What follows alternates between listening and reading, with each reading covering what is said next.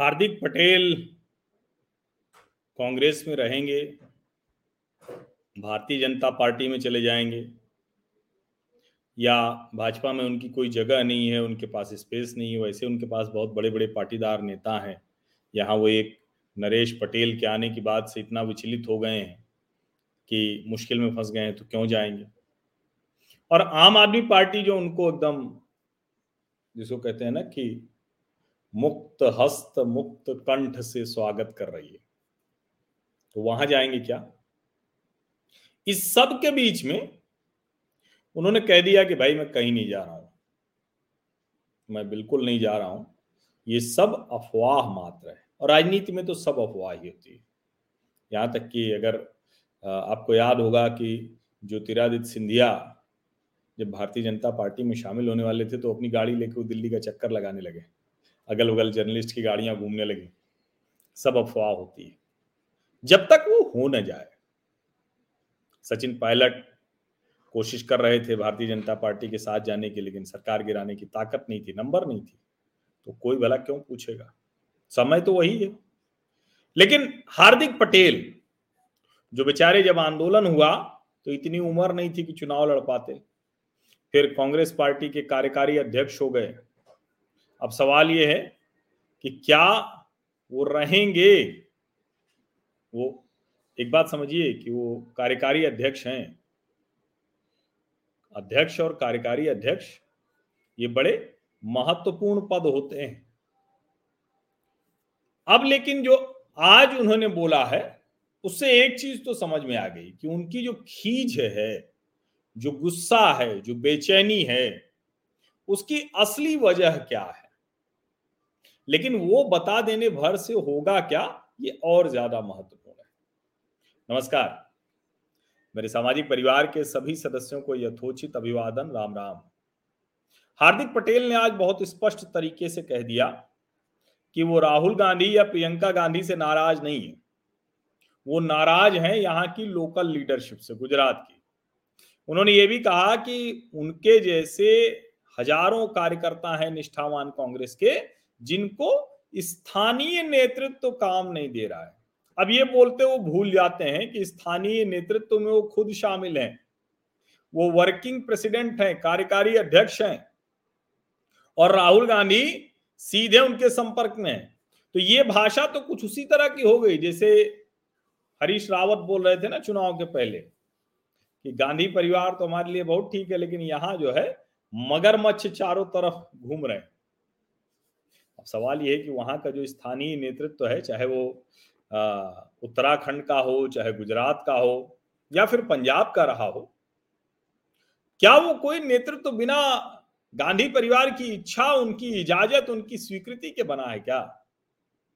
अब ऐसे में जब हार्दिक पटेल ये बात करते हैं तो लगता है कि अभी बचपना उनका या नहीं गया है, या राजनीतिक परिपक्वता तो आ गई है, इसलिए नहीं कह रहे हैं।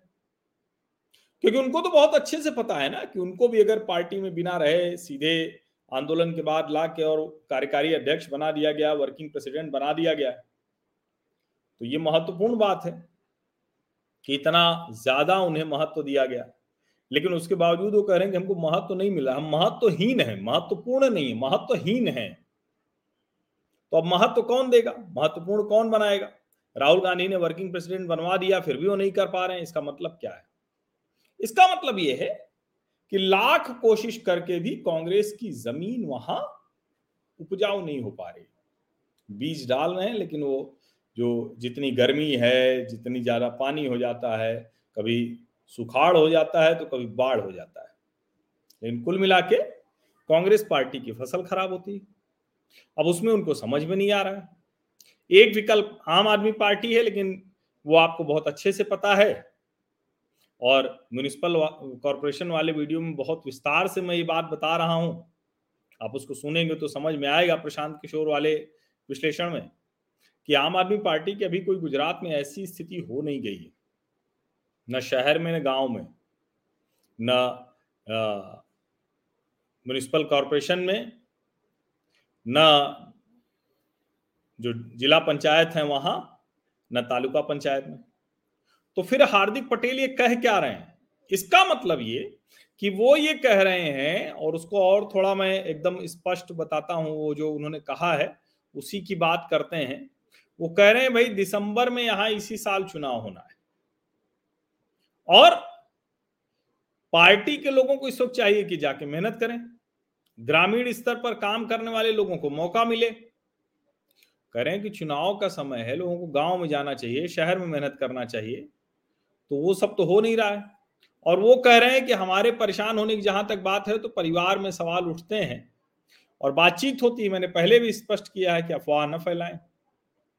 अब सवाल यही है कि सिर्फ़ एकाध लोगों को आने जाने से डर रहे हैं या उनको लग रहा है कि नहीं, अब उनका जो कहें कि जो कुछ भी था, जो 2015 में जो पाटीदारों के लिए, जो आरक्षण के लिए लड़ाई वो लड़ी थी उन्होंने, वो सब का पीक हो चुका है।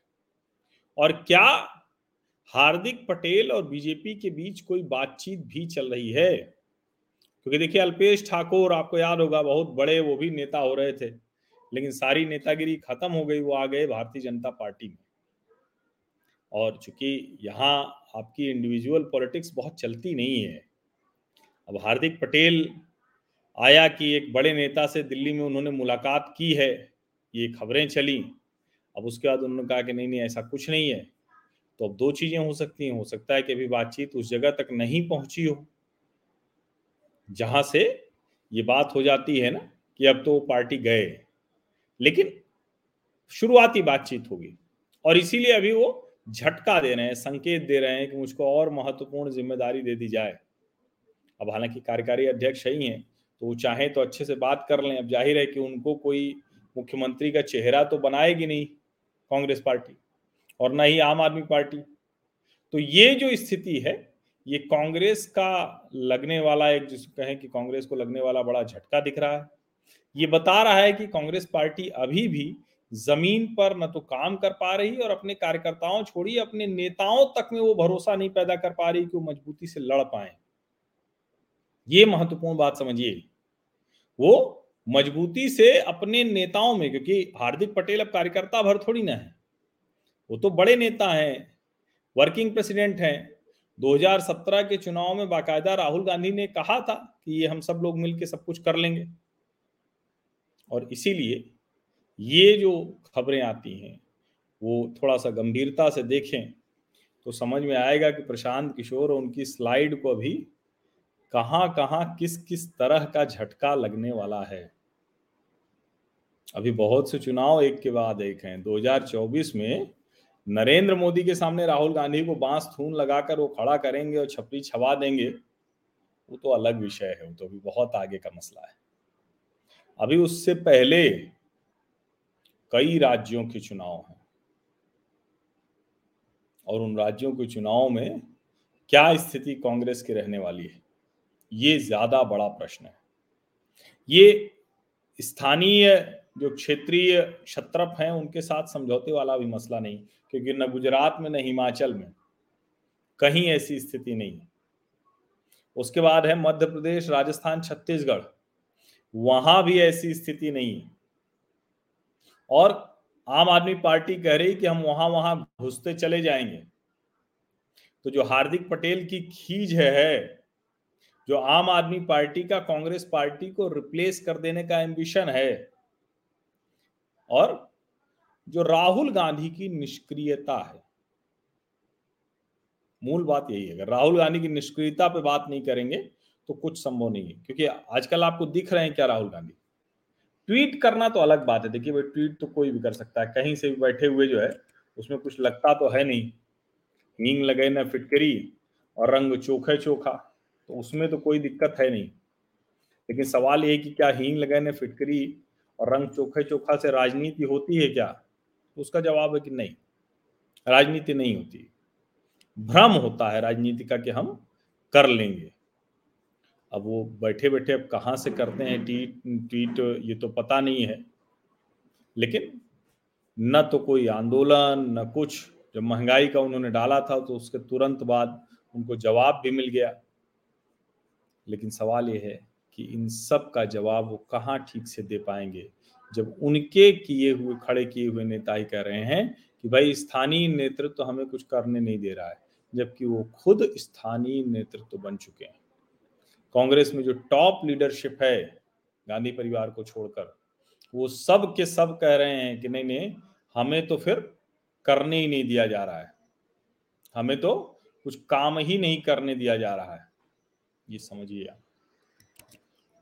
इसलिए मुझे लगता है कि मूल जो समस्या है कांग्रेस की, उससे जब तक नहीं उतरेंगे तो बेचारे हार्दिक पटेल लोग ऐसे खींचते रहेंगे और वो भी देखिए अब खुश हो गए हैं। ताकत जितनी लगानी थी, सब बहुत पहले लगा ली, समय से पहले लगा ली और अब कुछ ताकत लगाने के लिए उनके पास बचा भी नहीं है।